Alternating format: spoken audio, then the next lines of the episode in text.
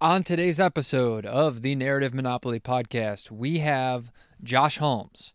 Josh was the chief of staff to Senator Mitch McConnell for a number of years back in the early 2010s, and he still maintains a very active role in the Republican Party. And so today's episode is entirely centered around the future of the GOP as Josh sees it. So I asked him a lot of questions around how the GOP should interact with the media. Um, obviously, Trump has blown the lid off that relationship between the media and the GOP. Um, so that makes for some pretty interesting conversations. I think he has done a lot in his own right with his podcast, Ruthless. Um, and I also ask about the policies and how to recruit candidates, how to deal with kind of the shifting evolution of uh, internet distribution, and he goes into the history and, and gives some solutions. So it's everything future of the GOP. Uh, I will stop talking now so you guys can enjoy.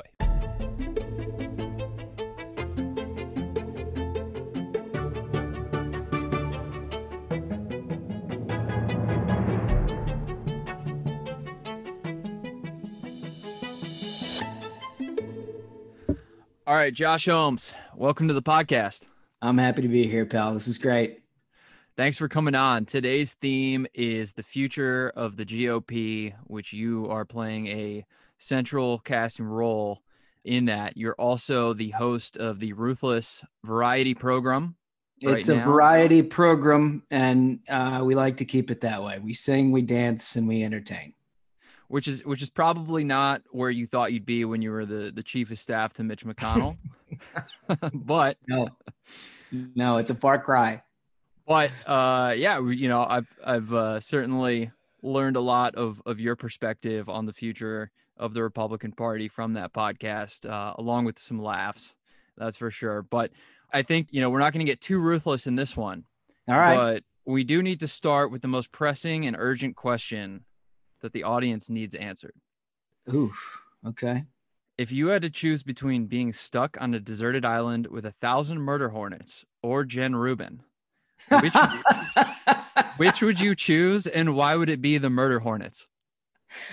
I mean, I think I think no matter what, you end up choosing the murder hornets because even if you went with Jen Rubin right away, you'd be begging for the murder hornets within like 15 minutes, right? I mean, this is this is a lady who's lost her damn mind and she's not getting it back anytime soon. Bring the more murder hornets, the more the better. See what's what's great about that question is it it doesn't offend anyone in Washington. right? Like nobody actually I, she she actually might be the most unifying force in Washington in that everybody just just doesn't like her.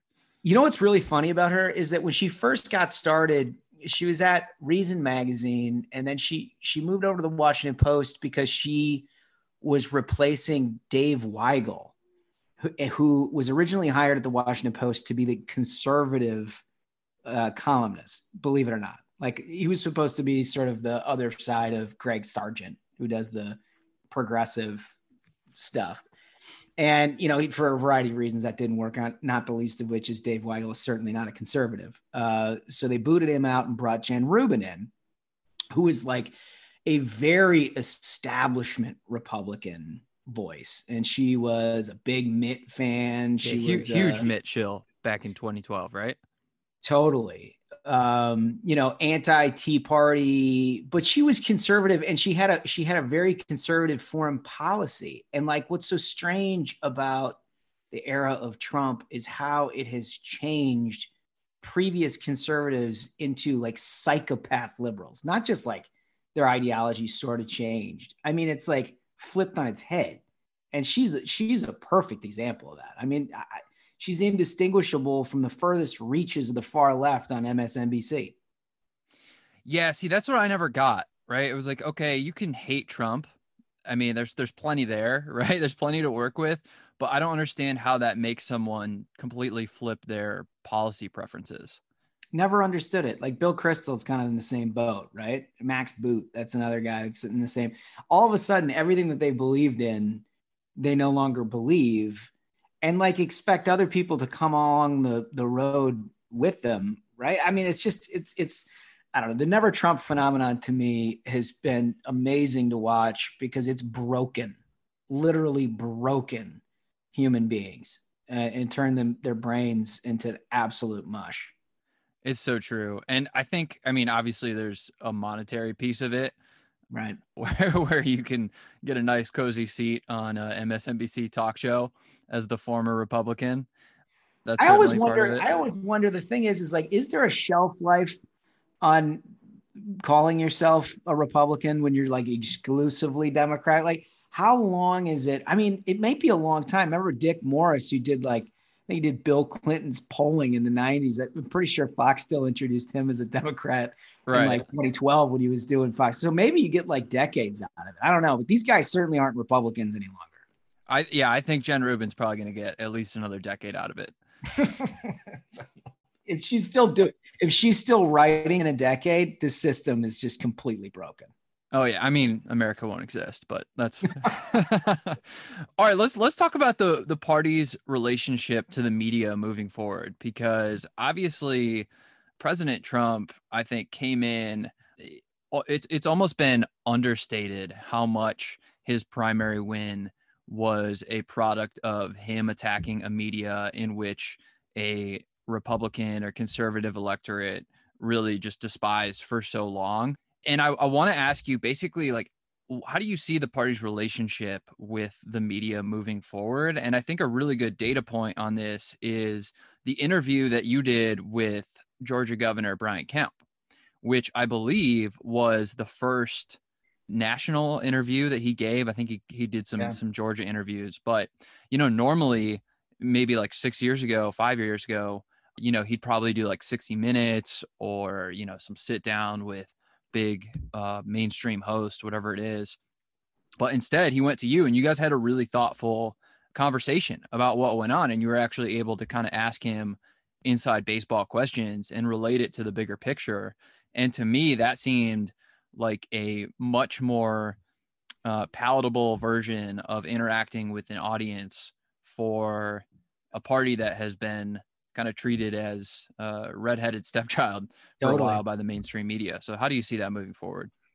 It's really complicated, Jeff. I mean, I think over the years, clearly the the leftward drift of the media has become more pronounced as the internet has driven their their monetary situation right? In other words when your audience is more and more online you have to sort of pick and choose where you get your subscribers right? Because it's a choose your news culture. And the media to a certain extent has always been left right? It's certainly never been right. It's always been left. And so there, there their subscribership is also concentrated in more urban areas right? And the combination of more urban areas and more online means you have a, a, a potential readership and viewership that is predominantly left of center. And so they all made financial bets, right? Is it's much easier to go out and sort of court a left-leaning subscribership with left-leaning content than it is to try to play it right down the middle and hope people find them.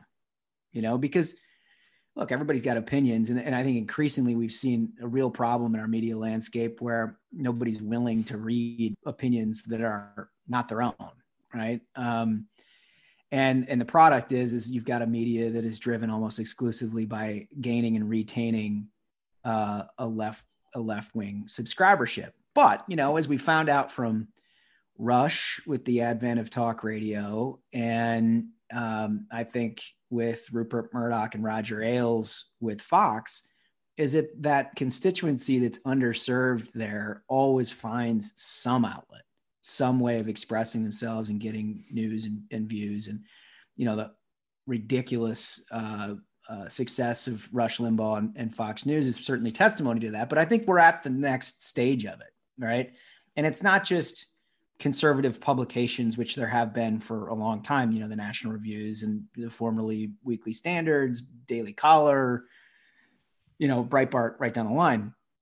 there's been a lot of that. But now I think there is a you have a beginning to get a choice in in the conservative atmosphere with podcasts like this, like Ruthless, like others, where you're beginning to be able to create content, meaningful content that people are that are very accessible to people. And so we're battling through it. I mean, look, ABC, CBS, NBC, Fox still has by far the loudest microphone. And so you got to work twice as hard for share of voice when they're working against you. But we're not totally out of the ball game because of all of the choices and the differences in, in how people consume media. So I think it's look, I mean, you know, you're involved in this. I, I think it's um, an exciting time to be a conservative who's interested in media because there are a lot of opportunities to invent your own future. And, you know, I'd rather have that than a, a democratic establishment that, you know, has to walk up to the four producers of the evening news and write their script every night.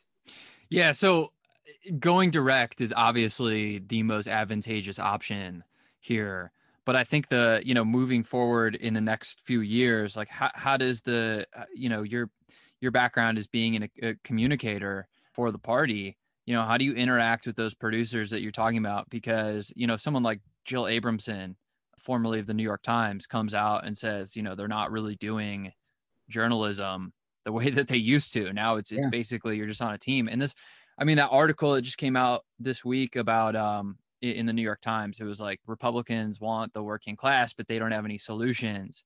And that was just under news. Like it wasn't it wasn't even the news analysis or opinion. It was just straight up like here's a news article.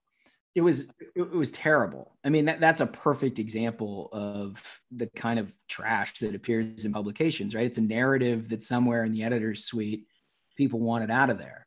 And I love that like, you know the, the, my favorite thing about political journalism is how they treat everything that's not progressive liberalism as if they're in a zoo or, or on a, a, a foreign exchange trip, right? It's so foreign that they can't comprehend. So they sort of describe it in a way that's like, oh, look through the glass and you can see a conservative there. And they actually, they actually believe in in keeping babies alive.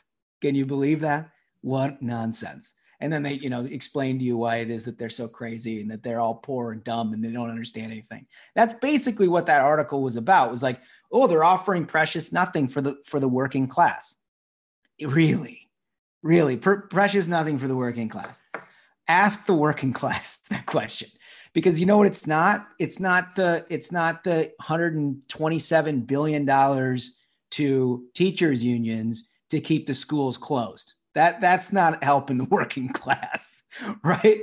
I mean, their definition of it is entirely through not just a progressive film, but really a kind of a democratic establishment view. And and so, you know, for guys like me, it makes it really easy to just tee off. But you know, to your initial part of your question, there are fewer and fewer people who uh, grew up in politics in my era that still have decent relationships with the press if you're a conservative, right? I mean, almost everybody in the younger generation is just at odds and totally confrontational with each and every interaction, which is a real shame because I mean, when I started, some of my really sort of best friends were in the media and I knew that they wouldn't see eye to eye with me every time, but I knew they'd give me a fair shot. And, and I, I knew that we had a working relationship. I respected what they did they respected what I did. Increasingly, the business of media has made that harder and harder for ethical journalists and, and therefore harder and harder for political operatives and communicators to interact with them. Well, it's funny because Gerard Baker made that same point. I think he used the term safari. Uh, I don't want to. I don't want to quote him. Uh, you'd have to go back listen to episode four to to get that quote. But he he gave basically that same riff, which is interesting to hear. You know, you, you guys are on two different sides, but you're uh, of the equation here. He, you know, he's a journalist saying the same thing, and uh, you know, the other part is you you said fair shot, right? Like that's why I actually got really interested in journalism, and you know, I still believe in what it's supposed to be right? Like you're actually unearthing information for the public so you can have a functioning democracy and republic. But if it's not going to be that, if you're just going to be partisan warriors, then then it's just not trustworthy. And the thing that actually I, I think is the the worst part of it is that they still say with a straight face that we're not partisan. And I really don't care. I really don't care that they are. That's the thing. Like I will read uh Jacobin, the socialist magazine. I, I will read that because I want to hear I want to hear what they have to say. Eh, but they're also more honest because they're coming from a point of view where they're like, yeah, we're socialists and this is what we have to say. Yeah. But when someone tells me with a straight face, no, this is just down the middle. This is this is how it is. You know, you have to accept this as fact. When it's when it's not, you know, yeah. that that's when I get a little bit upset about those types types of things. Well, it's the adoption. It's not even just it's not even just the duplicity of it. It's the adoption of the language that one party uses to try to define a situation or the other party and and uses it as their own, right? like a perfect example was a couple of days ago the headline in the Washington Post about how Democrats pass sweeping election reforms as Republicans try to limit voting. I mean, the, it's it's it's nonsense, right? It's completely untrue. At its core, it has nothing to do with voting accessibility at all. Like voter ID is not particularly contra- controversial amongst the American people unless you're a progressive leftist looking to try to figure out how to rig the polls. Right? Yeah, I mean the uh I mean look the quote in my or the my my tagline in my Twitter feed which I think will just stay there forever is language is the terrain on which the battle of ideas is fought. Yeah. Because if they own the the language, if you can say that oh this thing is bad, you know, then then that's the framing right there, and that's how they do it. The voter ID thing, I mean, we, we don't have to go down that side street, but to me, I don't understand how they say that that is racist. Like to me, it's racist that you're assuming that because of the color of someone's skin, they can't get an ID. Right. Are you kidding me? An ID is like the easiest thing in the world to go get. How is that racist? Well, of course, it's all nonsense. But the, but the thing is, is that they have to make an either sexism or racism charge when they're attempting to get sort of a, a entirely partisan voting system into place. Because if you had to argue it on its merits, basically it's just a way to elect, elect Democrats over Republicans, right? I mean, that's it. So, so what other way could you possibly sell that for partisan edge? I mean, it has been it, it, don't let's not even get started on the voting thing because that that I, I could go for an hour on how irritated that makes me. All right. Well, we only have you for about an hour, so we we won't go too deep on that to uh so so to close out this segment i mean you know going direct and then how do you you know to wrap up here how do you deal with the morning shows or the abc nbc if you're communicating through those channels which you still have to do how do you handle it with they exactly what you're saying if they're using the language that inherently hurts you how do you combat that well it's i mean it's sad as hell because it just they don't people don't anymore you know i mean you've got Republicans that are, are primarily uh, on Fox News and then alternative media choices. Um, and you've got Democrats with CNN, MSNBC, all three networks, all the major publications. You know, you'll see more Republican interaction with print. Um, you know, because I, I think there's on the Hill at least still an interest from Republicans in trying to tell people the story that's happening currently, right? And I, I think print reporters have had typically a little better um, relationship than cable TV, for example. But but the bottom line is is that they're talking to their own audiences entirely already, you know. And I, am not sure that we can totally get that back, Jeff. I, I I feel like we are like Walter Cronkite's not coming through that door. No, no. I mean, I think cable news should probably come with a Surgeon General's warning, but that's just a personal opinion. right. Right. I mean, it has been dumbed down to the point of beyond it is idiocy. Do you think that Tucker Carlson is basically and, and, you can use this kind of as a euphemism for all of them, but is Tucker Carlson basically like the new Lee Atwater in terms of setting the agenda and stuff like that? Well, it's interesting. I mean, I, Lee is obviously an operative. I, I don't think Tucker would would characterize himself like that. Um, I do think that he is remarkably brave. Uh, I think he is remarkably, um, uh, how to put this? He his show is more thoughtful, even if you disagree with every word that comes out of his mouth. It's more thoughtful than almost any other show on cable TV because there's thought behind the topics, right? It's not like here are the three things that I know you've been outraged on because I've read the algorithms online and I can tell you're really pissed off about it. So I'm going to turn the volume all the way to 11 and, and see if we can do this for an hour. That he, he, he does, he generates a reaction from his audience with topics that are new, that are groundbreaking, that are interesting, that that aren't the ones that are played in loop on cable news all day long. And so, yeah, I think he sets the agenda in a in a way that um, you know is certainly more interesting. I, I I still don't know if in this environment, Jeff, where any one show has the capacity of just fully setting the agenda. You know, I, I just it, we're not in the 90s with Rush. You know, we're not in the early 2000s with Fox News. It, it, it's there's a very bifurcated at, at most. You know, it's a five six million person audience on on the best day in an electorate that is you know 150 plus million and so yeah know. i think because he did uh and i do try to not watch cable news as much as possible but he did uh basically just say you know trump was not correct in trying to say that he won the election, right? Like, didn't yeah. he actually buck? Yeah, just it's just it's brave, right? Because it's uh, if you know, and this is not uh, for Fox only. This is every bit of media. You know where the base is of your audience, you know, and it takes an enormous amount of guts to know that everybody that's watching or listening to your show is going to disagree with something you're about to say, and then you say it anyway you know, and he didn't hesitate on that. I mean, he he said, "I've looked at it. It doesn't look to me like Dominion voting machines and the people that we've talked to contributed in any way to this," which at the time was, you know, pretty brave stuff. And he offered Sidney Powell to come on to his show and explain why it is that he's wrong. And of course, she wouldn't do it, but you know, in the end, three months removed, boy, he looks pretty smart. Yeah, I mean, some of that stuff was pretty crazy at the time, but you're right. It's uh, it, there was a lot of pressure. Um, it was yeah. Don't get me wrong. I, it was crazy at the time. Though I mean, I'm not, I'm not, I'm not suggesting for a second that it was like brave to recognize right, right, that right. the sky is blue. I'm just saying you don't have to do that topic on your show if you don't want to. You can talk about whatever the hell you want.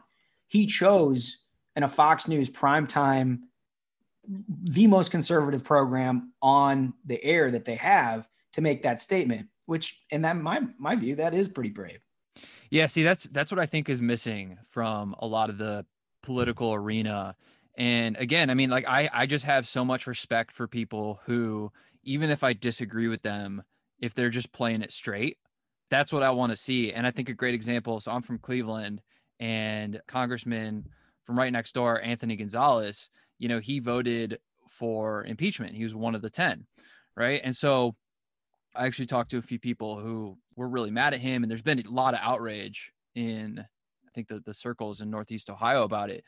But if you look at it, it's like, okay, well, this guy really had nothing to gain from that vote, right? Like every other Republican voted no. You know, he didn't have to do it. It was, it wasn't beneficial to his district. It certainly wasn't beneficial to his political career. You have all these uh, people in the Senate race that are now calling for his head. But now I know that in the future, that guy is going to do what he thinks is right because he took that vote that he just didn't have to. And there was no benefit besides he thought it was the right thing to do. You know, I want to hear your opinion on, you know, how do we get more people like that in this media environment? Because the guy after Tucker is Hannity, and Hannity is the type of guy that's just not to you know he's he's gonna have the people on who are the exact opposite who are gonna call for Gonzalez's head, even though you know they might agree in private or something like that. And so that that's been something that's tough to watch because that's also a big audience, right? And he doesn't have the courage to do what's right. He's just gonna say what he wants to say. Yeah. No, I mean, look, the toughest part about representative democracy is voters are ultimately the ones who make the call here, right? And when you step out on a position that a large majority of your voters feel differently about, you run inherent risk. Uh, there's probably never been in recent days a, or years a a more you know technicolor example of that than the impeachment vote um, and for those 10 in particular but um, look I, I think that the problem is less with how the uh, people characterize these things one way or another than it is we've we've gotten into a, a cult of personality type politics that doesn't work for the Republican Party. It, it, works for Democrats really well. I mean, they they they can operate entirely. They're, interestingly, they're not currently, but they have for years with Clinton and Obama. Um, they've they've operated entirely. Have asked basically no questions, just go along for the ride. You know, and the Democratic Party has operated like that. But now the Republican Party, which is is generally been grounded in in rock solid principles of fiscal conservatism, social conservatism, you know, traditional values, strong national defense. Um, you hear less about issues, you know, and and look, I I think in terms of the the party's infrastructure and all of that and what it means for people like Gonzalez and others, I gotta believe that we're gonna get with more time away from January 6th and and last year's election, some of the value, the traditional reasons why you're a Republican and why you're a conservative will begin to bleed back into the base itself. And you can see it already. I mean, we're dealing with this COVID relief package, $1.9 trillion boondoggle that you can hear people making pretty good fiscally conservative arguments. We haven't heard those for five years. Um, that's probably a place where the congressman would shine, right? Yep. And in other words, people's what they're valuing over time reflects the current environment. A, a really good example of this, and, and I know this is all a little esoteric, but I think it kind of needs to be talked about this way because it's not just about Trump and not just about it. Parties are led by information at current periods of time that can change. It's very, very dynamic. In the 2004 election, they did an exit poll where they listed, you know, the, the top 20 issues that people care about at the polls. 18th of 20 was Social Security, right?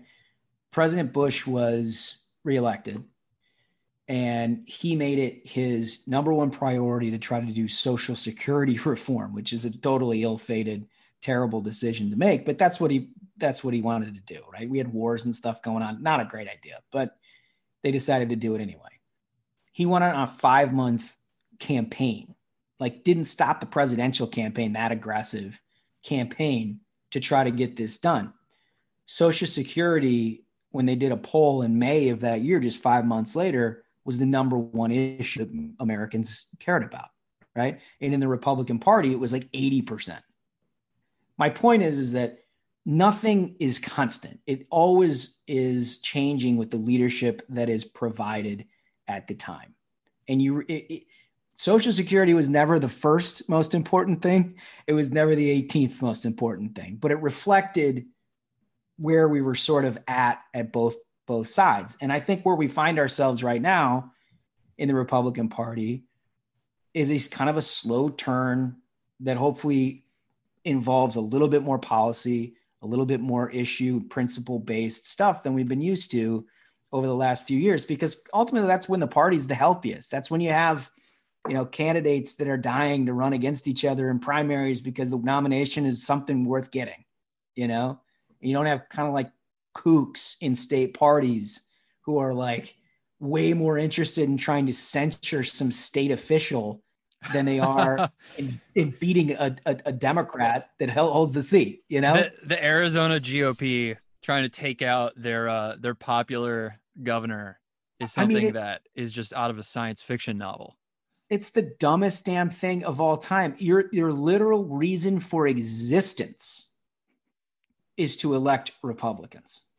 Nobody asked you what your fucking opinion is on anything other than do you elect someone or do you not elect someone? And that like that's your job. And now they're I mean, it's it's it's terrible, but it's also what has been sort of rewarded in the politics of the last few years. And so I'm not surprised to see weak leadership uh, respond to it. But ultimately, you know, our Republican Party has been pretty strong in terms of uh, our ability to get out of really sticky wickets and turn the page and get back to where we're at, you know? And where we're at currently, Jeff, is nowhere near as bad as it was in 2009 when we had 40 Republican Senate seats, huge minority in the House, huge minority of governorships, state legislatures, gonzo. Like we had a re- real rebuild. This point, you know, we're in a divided country and, you know, it sort of reflects that. Yeah. I mean, how much of the Tea Party do you think is made up kind of the, the MAGA movement? Because I've always wondered that because, you know, when you talk about cult of personality, you know, I want to ask you uh, in a minute here whether or not the Republicans are now a party of big government with with kind of what Trump has pushed, but the Tea Party was just something unlike any other movement in in recent at least in recent memory, right? I mean, you had people uh, on the right because you had people basically occupying huge swaths of of Washington outside the Capitol, and they were all for fiscal conservatism. It was, it was kind of this this backlash against the big spending, which is now not big spending when you yeah. think about the what was the stimulus like 700 billion yeah. or something, and now we're doing two two trillion. So, and we did six trillion over a calendar year. Yeah, I mean it's it's it's absurd in comparison. Yeah. So how does that line run through from the Tea Party to the the MAGA movement as you see well, it? you know, so this is I've been involved here since the beginning of this, and so and I spent a ton of time really analyzing data on the Tea Party side of things. Um, and the conclusion that I came to, which is is sort of a perfect uh, precursor to you know everything we saw with the rise, the populist rise of of Trump in the last four years, is that there there is a massive group of disaffected voters out there that are, from a values perspective, more conservative. They probably don't care one way or another on your fiscal stance, but they are absolutely pissed off that they are the first generation of Americans that have to look at their kids and say, you know, your opportunities aren't going to be anywhere near the ones that I had, you know, and that's a fact. That is a fact that that is happening. Their lives are materially worse in terms of their opportunities, you know. Whereas most of us, when we were kids, we were we were told that you know you work hard, you do all you can, you know, you play by the rules. Success is attainable. For a huge swath of this country, that is not true, right? and if you look to, at like progressive Democrats, they've been saying this about urban epicenters for years, and it has been true. That's right. That is that's exactly the same. But now you've got huge sections of the middle of the country, exacerbated by a media culture that cares more about a debate about transgender bathrooms than they do about their own jobs. Right. So not only is this very real prospect of a declining life happening to you, nobody seems to care about it, right? Nobody's talking about it. Politicians don't care. They're they're dealing with the press. They're talking about the bathrooms, you know. And what the Tea Party harnessed was that energy in an anti-establishment tone that the leadership then slapped the bumper sticker on saying we're this is a this is an ideological thing about conservatism reality is it has nothing to do with the ideological component of it. They they elected a whole bunch of people who are break the system type folks. It wasn't about you know, reining and spending. It was for a couple years, but they were all about breaking the system because the system wasn't working for them and it wasn't working for their voters. You know, it's sort of hard to argue with that. But if you if you go look forward on Trump captured exactly the same sentiment, but he changed the bumper sticker. It wasn't about fiscal conservatism. It was about taking it to the man, whoever the man is, whether it's the Republican establishment or the Democratic establishment, whoever. That's fine. And that has been an available majority maker audience for Republicans over the last 10 years. They're not necessarily Republican, right?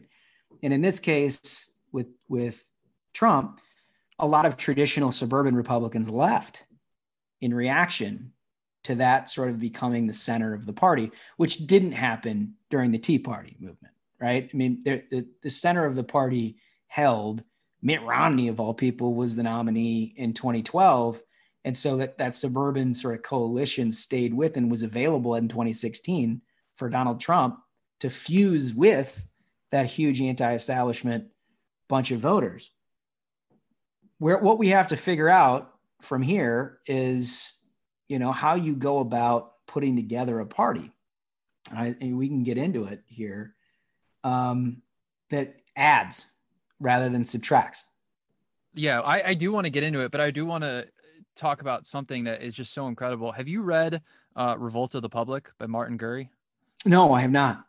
Okay, so Mart- Martin was my first guest, and I had to have him on because he wrote this book in 2014 and then add another chapter about Trump. But it is the most eye-opening book uh, you will read that just it just blows your mind and explains everything that's going on and there's a lot of different messages that he has in there, but the main message is that there is because of the information now flowing upstream with the internet and social media, the public is able to see that the elites are not infallible.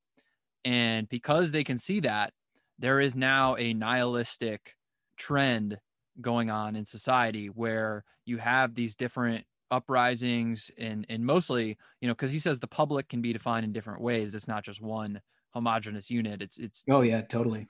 Yeah, so the Tea Party can be considered the public, and he basically frames it as the center and the border, right? So the center is all of the elites that are already in power, anyone who has authority, and then the border is uh, it could be anyone from AOC to exactly what you're talking about with the Tea Party.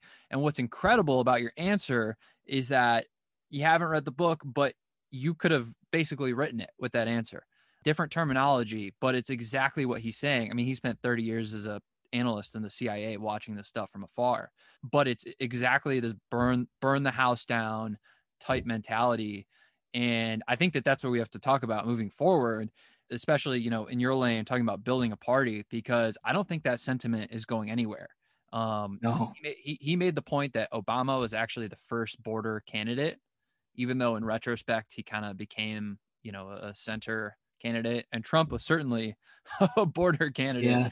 Vote for him was you're exactly what you're saying. It's kind of just like a, a vote to to burn the whole thing down. And now Biden is back and he is squarely in the center. So how do you build a party with that type of sentiment moving forward? And I think that does intertwine well with the the question of, you know, has has Trump moved the party towards these more big government attitudes that I do think are actually kind of in the shadow of this burn it all down mentality. I think it goes back a little to what we just talked about and how dynamic everything actually is. People are really responsive to leadership. I mean, they're really responsible, responsive to leadership. And, you know, I mean, if you had any question about that, how did the Republican Party go from anti Russia and pro trade to pro Russia and anti trade? You know, I mean, that didn't happen. It's not like the 65 million people who voted in 2012 all of a sudden switched their stances on all of that. But you'd think it if you watched, you know, sort of how these primaries are litigated, you'd, you'd think that, that that somehow happened. It's just because of leadership. And I, I think here's the let me just say this is a deep breath answer because I think I think this is this is the honest to God truth. All right, this, this is what the people were waiting for. So yeah the, the honest to God truth is we're going to need some people in our party who don't give a shit whether they win or lose. They need what they need to do is to go out and let the chips fall where they may, talk with extreme candor about the facts of life of America. And people aren't going to want to hear it. They're not going to want to hear it on the right. They're not going to want to hear it on the left. All the traditional coalitions that have been built over the years are going to be built to try to protect against that message. But it's a fundamentally conservative one. It's one that is rooted in the fundamentals of the Republican Party and the conservative movement over time. It is about traditional family values. It is about your ability to make a living for you and your family and improve your own community, not somebody in Washington, D.C. sitting behind a desk somewhere who decides that your cul-de-sac is better than the one next door or vice versa. You got to take the power back from and, and speak specifically about that. This isn't about the deep state. Does the deep state exist? Sure. I think it, it does. It, it totally does. I mean, you can see it happening all the time. But you have to actually be interested in changing it rather than bitching about it. And and and again, there's an entire cottage industry, not even cottage, significant industries that are, are running our economy that are opposed to that point of view, right? But all the things that I just laid out are dynamite in a bottle if you have the commitment to just keep doing it, right? And unfortunately, what we've seen in our party, and I think you've seen this in the Democratic Party for far longer than the Republican Party, is this willingness to sort of pull test your ideas. Your, you know, populism right now is popular, right? So you've got five or six young, dynamic, extremely smart Republican potential 2024 candidates that are now populists. Now, you and I both, they're not populists. They're not populists. There's nothing populist about them. Never been populist a day in their lives until they're elected. And they know that that's where the base of the party is. The problem is, is you're never elected president in the Republican Party by hijacking somebody else's movement. You've got to create your own. If you look, just look back, right? I mean, Bush, Trump, the first Bush very different than Ronald Reagan. Reagan, very different, obviously, than Richard Nixon. You know, Nixon, clearly very different than Dwight Eisenhower. Everybody had their own pitch, their own authentic reason for leading this party. It's not about hijacking somebody else. You watch 16 candidates in 2016 try to hijack the Tea Party. Inauthentic as hell. Everybody knew it. They were trying desperately to pretend like they were a leader of a movement that was built without them, that actually they took a ride on, right? Trump was the only one that was selling something authentically real. He was who he said he was. And in fairness, he was who he said he was as president, too. He operated exactly the same way. We need to get back to that in terms of how we look at 2024. I don't know who that candidate is, you know, and it's not like a Bulworth thing where it's like, you know, I don't give a shit what happens and I'm just going to, you know, speak truth to power. No, it's principle.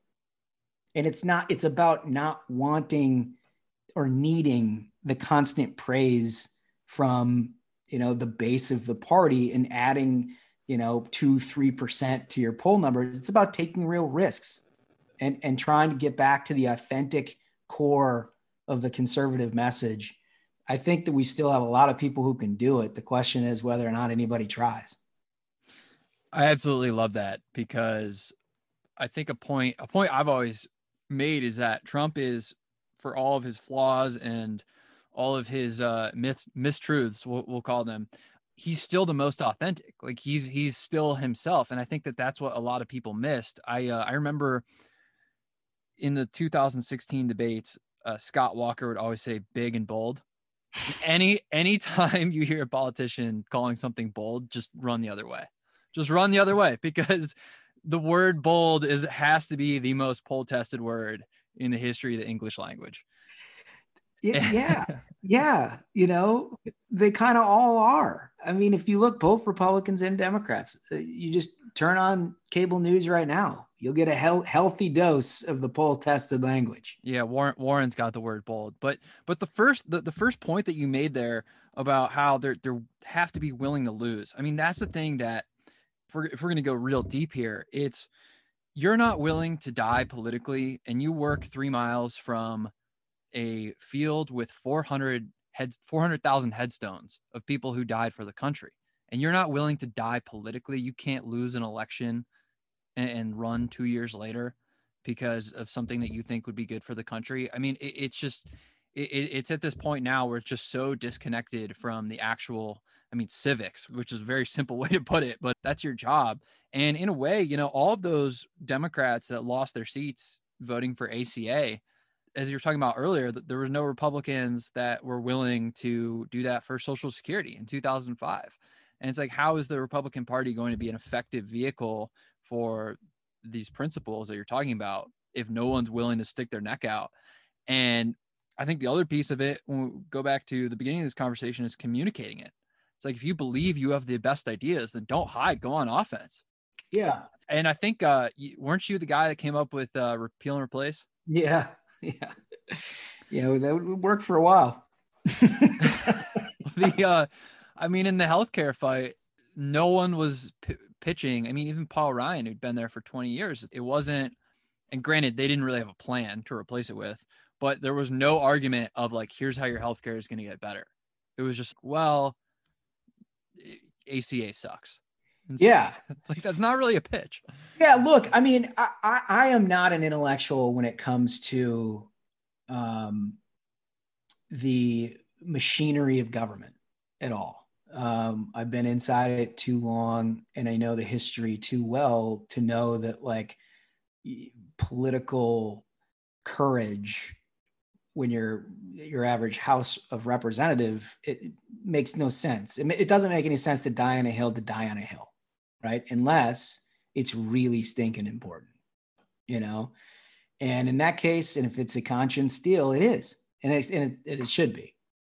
But, you know, my former boss, McConnell, I think has an interesting view on, on some of these things in that if you're not winning elections and you can't, you don't just start over every two years, you know, you're building over a period of time. And if you're not winning elections, then you're not going to be at the point where you're able to do really big, significant things when you get the opportunity, you know? And, you know, a good example that's 2017. You know, Republicans get for the first time since 2000 and, you know, five, I guess, um, a Republican House, Senate, and and a president, and they made good use of it. You know, they they got a Supreme Court justice and preserved the majority of the court for a generation because they were in the the the ability to do that, right? Because they had the senators and the majority to be able to get there. Um, they were able to do tax reform. They're able to do a bunch of stuff. The point is, is that you're not puritanical in politics. It doesn't work that way. You know, you've got to work cyclically.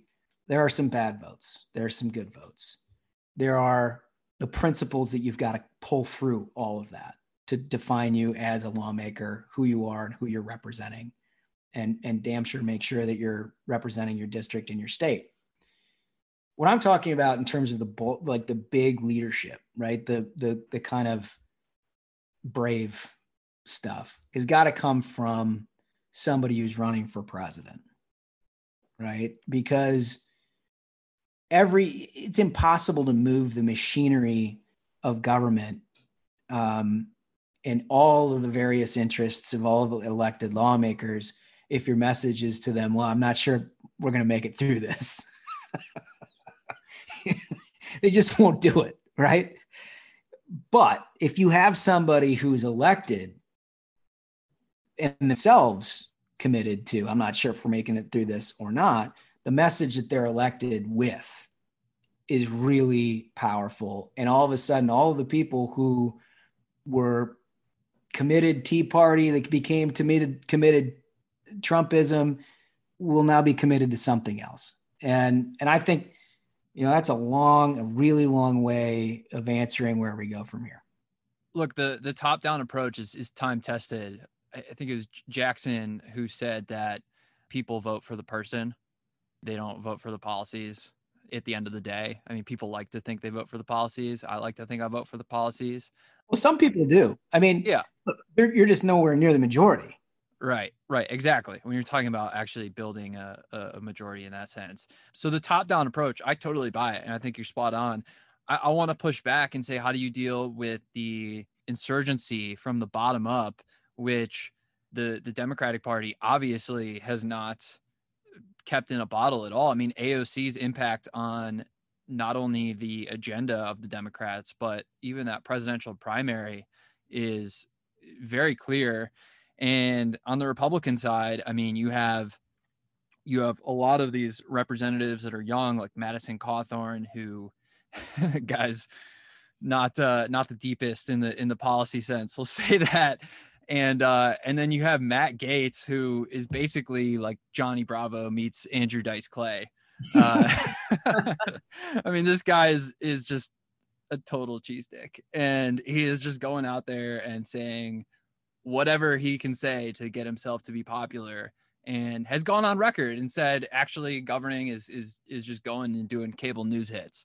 So these people and my point is in all of this is they actually do wield real power because they have distribution. They have millions eh, together of Instagram and Twitter followers and obviously, you know, some of the the outlets on the right are, are being more sympathetic, letting them on. Hannity how do you deal with that? Because that's something we've never actually seen before. Yeah, I mean, look, that that's started sort of uh, in the late 2000s, early 2010s, where there became, uh, you know, I mean, it used to be that if you were elected to the United States Senate, they wouldn't allow you to speak for years. Right. Right. I mean, and if you ever kind of walked down there like you were going to speak anytime in the first term, people were like, this better be good. you know, uh, even when I started, you know, Sunday shows used to be a big thing. And the, people who were on Sunday shows would be like Daniel Patrick Moynihan, the chairman of the finance committee, right? Because he was the chairman of the finance committee and he could tell you, you know, what was going on from the nuts and bolts perspective.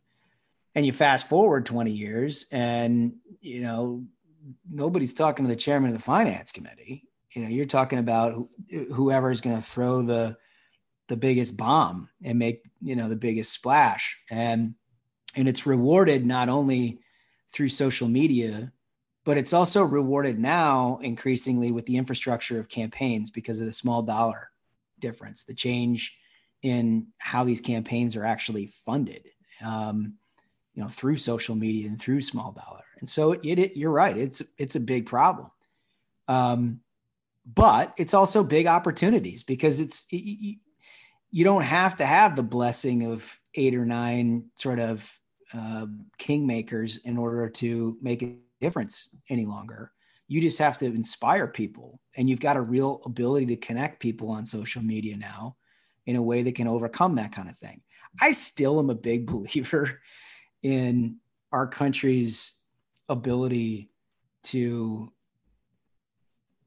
fail, uh, dumb fails over time. It may not feel like it in the moment, but we've had a lot of really dumb political movements, political leaders, um, lots. I mean, if you look through history, it's really right all over the place, right? This is not a new a new phenomenon. Um, and each one of them has ended spectacularly, you know, and it's, it's always been, uh, in retrospect, everybody kind of looks back and was like, wow, what the hell is that all, all that about? You know, and it reverts back to the mean. In other words, like there's a certain political karma that has always existed in this country. If you act like an idiot and, and you are an idiot, you're to get treated like an idiot at some point. Um, that's fair. Ball don't lie, basically, is what you're saying. That's right. That's right. All right. Well, last question on the future of the party here is you know, is there anything from Trump policy wise that you think is actually a permanent kind of reorientation that the party moves forward? Um, I certainly think that there are elements of his economic platform that are intriguing for sure. I think the Republican Party definitely has at times drifted further into corporate America than it ever should. Um, you know, the the corporate tax cuts thing, I don't, I don't get it. I don't I, I don't get it. I understand it's good for you know growth, but so all tax cuts are good for growth. You know, um, I've never understood you know how and Trump didn't really do this from a policy standpoint because he passed corporate tax cuts, but but the emphasis of which he put on your everyday American in trade policy, for example, I think is interesting. And I don't totally agree with the way he went about pursuing trade policy, but you can't ignore the fact that we've had, you know, a pretty raw deal for the American worker in a lot of different ways. Um, like I would get at all of this extremely differently through the tax code than Trump did, but the sentiment that he has behind it, I think is right. And I think does pull through, you know, and everybody's talking about how he's brought working class voters. And I think he has by the way he's talking about it. But there Republicans have had a lot of success with working class voters for a long time. You know, I mean, like if your Mr. Establishment is Mitch McConnell, he's won Kentucky eight times.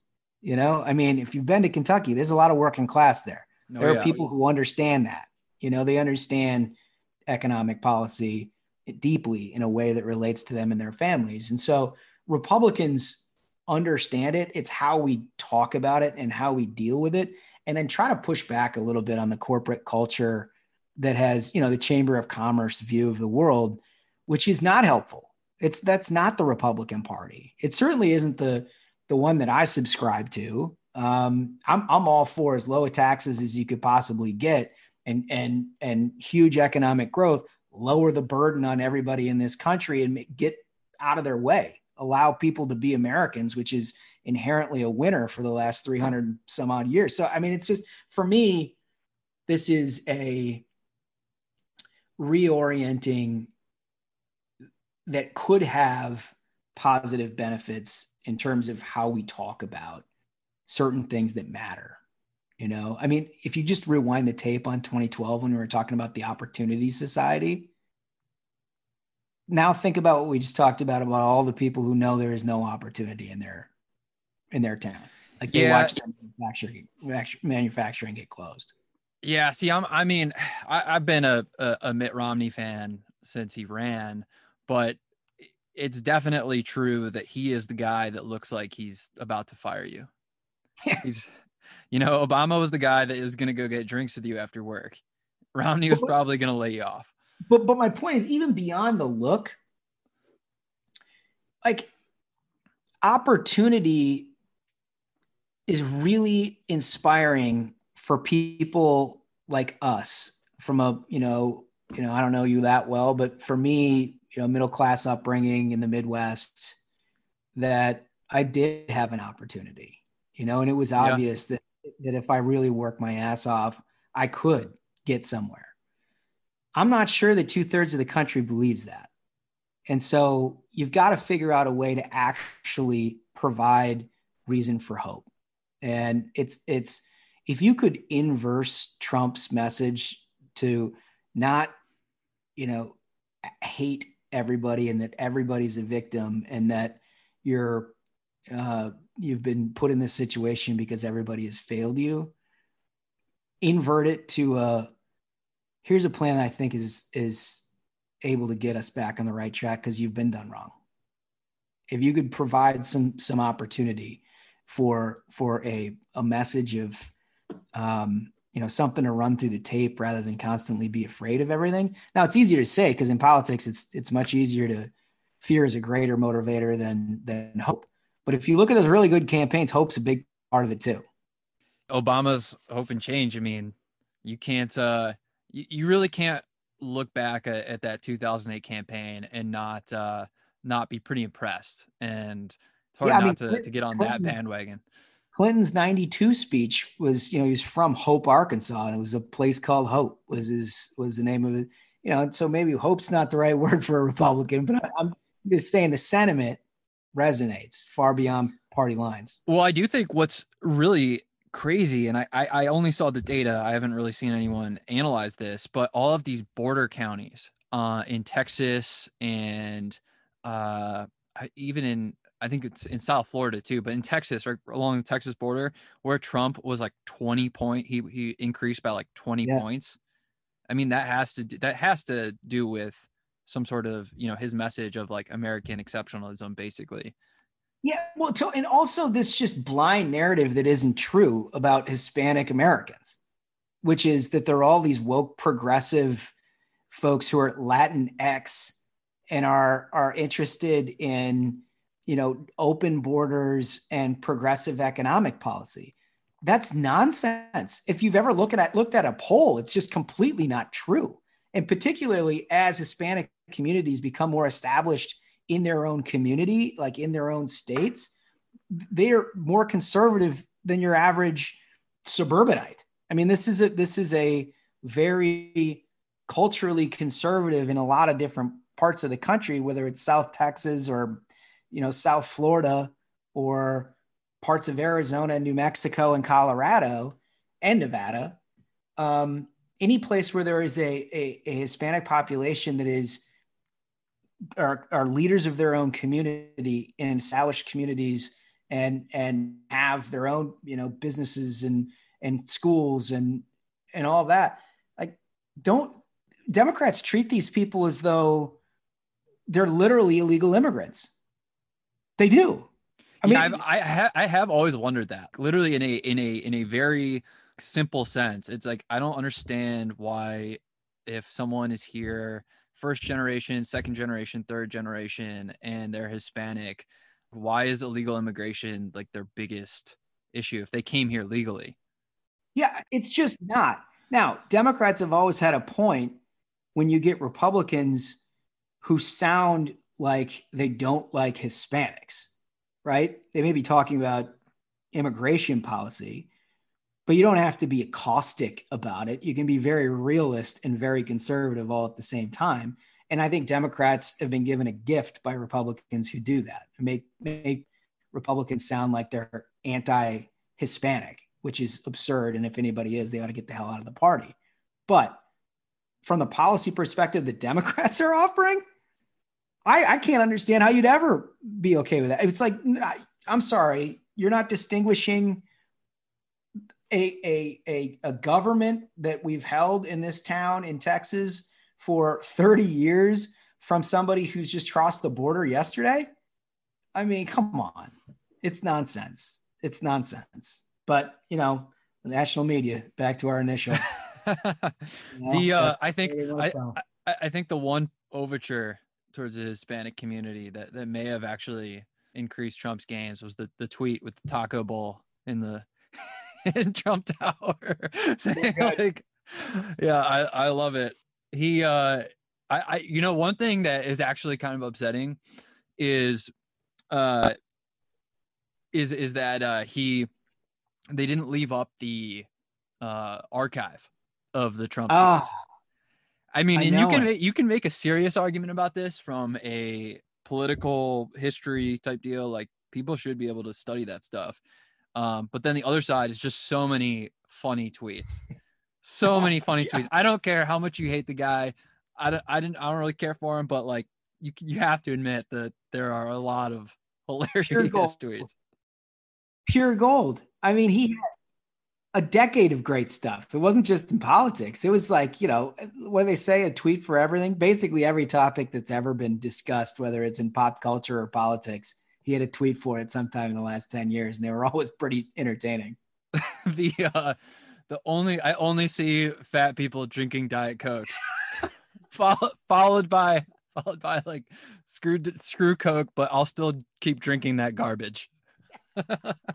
Didn't put two and two together yeah, and he's a huge Diet Coke fan, right? It's just like the funniest, the funniest thing. I mean, I will say this about Trump: he's very entertaining. Yes, he's no, no, no. That is, I had I had a very long conversation with a friend who works uh, in the Senate for Democrats, and there I think there should be a bipartisan consensus that the guy is just incredibly entertaining, and that is honestly that's a huge reason why he he did so well. Oh yeah, in my opinion. Yeah, yeah. No, I mean, look, there's a lot of people, as evidenced by the vote totals, both for and against in November there's a lot of people who were engaged in politics that had never been engaged before. I mean, we'll see how that works going forward. I, I tend to think the more people who pay attention to stuff, the better it is for conservatives, which runs across the uh, the the narrative the Democrats have out there about you know Republicans not wanting people to vote. Yeah, well, it's uh it'll be interesting heading into 22 and I think that you just you just laid out a good blueprint. So anyone who's interested in that should should listen to this. So um, let me let me get a quick quote on on uh, the filibuster since you're a Senate guy, and yeah. then I'm going to sign you out of here with the three questions that you always ask everyone. No, on your show, Ruthless. Oh, you turned the tables on me. Oh yeah, that's what we do on this on, on this program. Here's the thing, I, I I will I will comply. I will comply. Uh I've been hesitant to do this because I don't want our guests doing any research and trying to figure out what the right answer is. Right? Because yeah, you don't want them to game the system. Yeah, it's not necessarily my answer, but I, I will comply. I'll play along. Okay. Play. Well, let's let me let me get the, the 30 seconds. Are they gonna is the filibuster gonna get repealed? And uh how devastating would that be? So I don't think the Democrats are going to be able to do it this year. Um, I think if they did this year with Manchin and Sinema going back on their promises, it would certainly be the end of not just their careers, but many other Senate Democrats who have not thought this through entirely. I mean, we're ripe with examples of the last 20 years where people take votes that, you know, polarize um, lawmaking, and almost invariably they're just killed in the elections on that. And 2022, I mean, Republicans could be so lucky as to have Democrats go down that road. But from the country standpoint, it's really dangerous. I mean, really dangerous. And I know people who don't follow this stuff say, you know, it's a procedural thing. What difference does it make? It makes a huge difference because the Senate's really not intended to be the House of Representatives. It, it is it is intended to be entirely immune to the sort of passions of the day and the whims of each election cycle. That's why they have six year terms, for example. But in an increasingly polarized political environment, we're now pushed to the point where you know the kind of partisanship that you typically see reserved to the House is now in the Senate and there's only this, from things like the Green New Deal, right? I think that if they were to destroy the filibuster, they would add two states immediately with DC and Puerto Rico. They would push through some variation of the Green New Deal, um, and they and they would pass radical, radical social engineering type stuff, like the the bill that we're talking about uh, with election reform, HR one that just passed through the House. If you're at all right of center, hell, even if you're left of center, pay attention to that thing. It's the worst piece of legislation I've ever seen in my life. If you're upset that Donald Trump got beat and you're upset about some of the election reforms that happened in these states, they're all codified in that pile of garbage that the House of Representatives passed, plus some. Plus, it's like taking public financing for elections. Can you imagine what a dream come true for incumbents. All you need is is a good name ID, and then the government funds your campaign. How the hell do you ever win if you're not an incumbent? Doesn't work. Anyway, I think the filibuster is going to be here for a year. I know their plan to try to get rid of it. You know, um, unfortunately, I think it does probably go at some point, and it'll be a damn shame when it does. I think it's taken a lot of guts for people like McConnell and others to hold it as long as they have um, for the betterment of the country, in my view. But um, you know, I, I think Chuck Schumer is one of the weakest leaders that I've seen in a long time, and he is entirely compliant with his base. And maybe it's a threat of an AOC primary. Maybe it's just because progressive politics within Democratic circles is just, you know, overrun everyone else. But I, I, certainly don't think that he would hesitate for a second if he was given the opportunity. I have looked out for counter arguments from, you know, folks on the left. Like I listen to Vox conversations. I'll listen to I'll listen to like a lot of these, you know, left lefty uh, podcasts and, and try to read as much as I can. But I just haven't seen anyone uh, address like that central argument that you're making. And I think, you know, obviously the founders did not put the the filibuster in the Constitution, so there's that. But in practice, I mean, I just don't see how it's not a useful tool for the Senate. It's so, more necessary now than ever, right? Right. I mean, it people assume that you're representing your constituency and not your party for starters, which is why it's not in the Constitution, right? I mean, um, as a practical uh, impediment to rash policymaking, if you're first of all, there should be no conservative argument against the filibuster ever, because unless you just want government to be a lawmaking regulatory machine, like put up some barriers. You don't want more laws, right? But from a liberal perspective, I go back to the arguments that McConnell made to Harry Reid on the floor in 2014 over the filibuster of judges. You may regret this, and you may regret it sooner than you think. I, I think that that is one piece of history that has been glossed over, uh, and it's a recent history, which uh, is surprising considering a lot of uh, people who cover politics these days are, you know, they basically think history began in, in 2009. Yeah. But uh, that's true. I mean, I don't know. I'd like to see it go the other direction, but either way, let's uh, let's let's ask uh, these three questions here. If if Josh Holmes was not in politics, what would he be doing? Well, you switched the order on me. You switched that- the order on me. I, always gotta I gotta keep you off your toes. on- I on always your start toes. with the meal. Okay, you want me? What do I? What will I? What would I be doing? Um, I'd love to be a sportscaster. I'd love it. Like that would be my dream. Is to every night go to the ball field and We're talking like Harry Caray. Yeah, exactly like Harry Caray. Like I wouldn't change anything from Harry Caray. That's per, that's exactly right. That's what I would love to do. I- with the Twins. Are you a Twins? Yeah, guy? but I, I, I am a Twins fan. I'm a Twins fan. Uh, grew up a Twins fan. Two World Series when I was growing up. Had the opportunity to go to both of them, which is fantastic. But but I I would I would do it anywhere I could do it. I love I love baseball. I love all sports, but I I I would love the summer of you know touring around with your ball club. Well, with Ruthless, I don't know. I think you might. Uh, I think you might get noticed. So I wouldn't count it out yet. All right, all right. All right, last meal.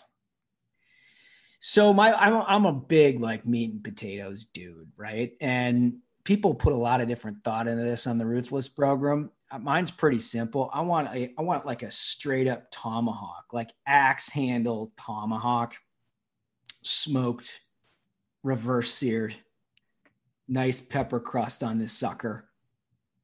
A, a, a rare, but not like purple rare, right? A Right. medium rare, but certainly not into the medium range. And I'm very precise about that.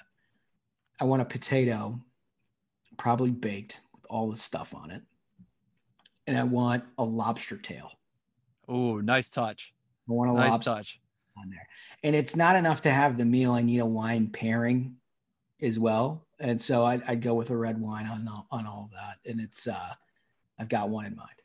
Okay, that's that's a good meal. That's uh, you know, I could be I could be put down after that meal, personally. All right, what what motivates you more, uh, the thrill of victory or the the fear of defeat It's the agony of defeat. or And it's agony not, of defeat? yeah, it's the agony of defeat, and it's not even close. Um, I hate losing. I hate losing. I hate losing so much that I don't like competing because I know that once I compete, I, I I'm in it till death. I, I can't I can't lose.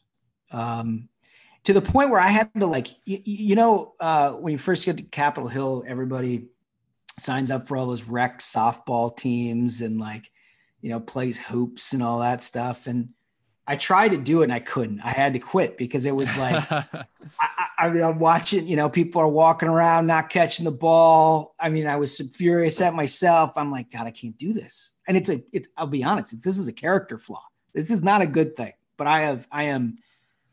Well, you know who else has that character flaw, and uh, he. We just got to watch a documentary about him, so uh, it's a good character flaw in my opinion. Well, it, it has its the, the 10 part series. It, it has its ups and downs, but it is something that I carry with me. it is. I mean, it is crazy to watch that uh that documentary and see just how much it affected him. Like even just a normal game or the pickup game, right? The yeah. infamous pickup game. I get it. I get it. Like it's it's just sort of in politics for me. I mean, one of the reasons why I don't do campaigns every year is because of this. I would ruin my life. I would have I wouldn't have a wife, I wouldn't have kids, I certainly wouldn't, you know, be making any significant money at all because I I, I would be just omni focused on trying to win every possible thing. So I, I mean, well now like, now it makes sense that you were uh, in campaigns. Yeah, yeah. Well, I for a while it did the trick, right? But you get older and uh, you realize it's tough to put all that all that you have into every moment of every day. Well, I uh, I'm glad the listeners got to to hear that. Hopefully, no one scouts it out and uh, takes advantage of it because sometimes, I mean, sometimes you do get people who uh, who come in. They're like, "Oh, I just have a buffet." The answers are great. So the reason we have these three questions because I put a lot of time thinking about it, and and honestly, there's nothing more revealing if you really think about it. You know, like you can tell where someone's from, who their friends are what kind of life that they live, like what their interests are, and then ultimately like what's that burning desire, all of it in three questions. I like that. There's more there's more to it than meets the eye. There is because with politicians, you can't just ask them questions. You never get the real answer. No. yeah, you get the uh you get the well, you know, I do like to win, but you know, losing isn't too great. I also either. like you know, I don't like to lose, and you know, so maybe it's a little of both. What? Yeah. What? What does your audience think? so good, but you can't. You can't just post this part of it. If you're going to listen, if they're going to scout this program for any views on Ruthless, they're going to have to listen to the whole damn thing. I will not. I will not clip this interview or this part of the interview. Okay. I, I will give you my word on that. I appreciate. That. They'll have to do the hard work. All right. All right. All right. Thanks, Thanks for coming on, Josh. You got it. See ya. All right. Hope you enjoyed that interview with Josh. It was a pleasure to have him on. And thanks to Josh for giving us uh, a little bit over an hour of his time. I hope that you listeners enjoyed it. I think that, you know, the goal here is always to have conversations that would not exist inside the narrative monopoly. The goal is to, you know, be a forum for those conversations in, in governance and business and culture. And I think that this was squarely in there able to ask questions that do not come from a bad point of view or a homer point of view in, in that respect either. So hopefully you learned a lot and hopefully you were entertained. If you enjoyed the conversation, please leave us a, a five star review and hit subscribe. We have a lot of great conversations coming up in the next few weeks. So if you hit subscribe, you'll be able to, be able to hear them. So got to grow this thing big enough where I don't have to ask anymore. Other than that, we'll see you next week.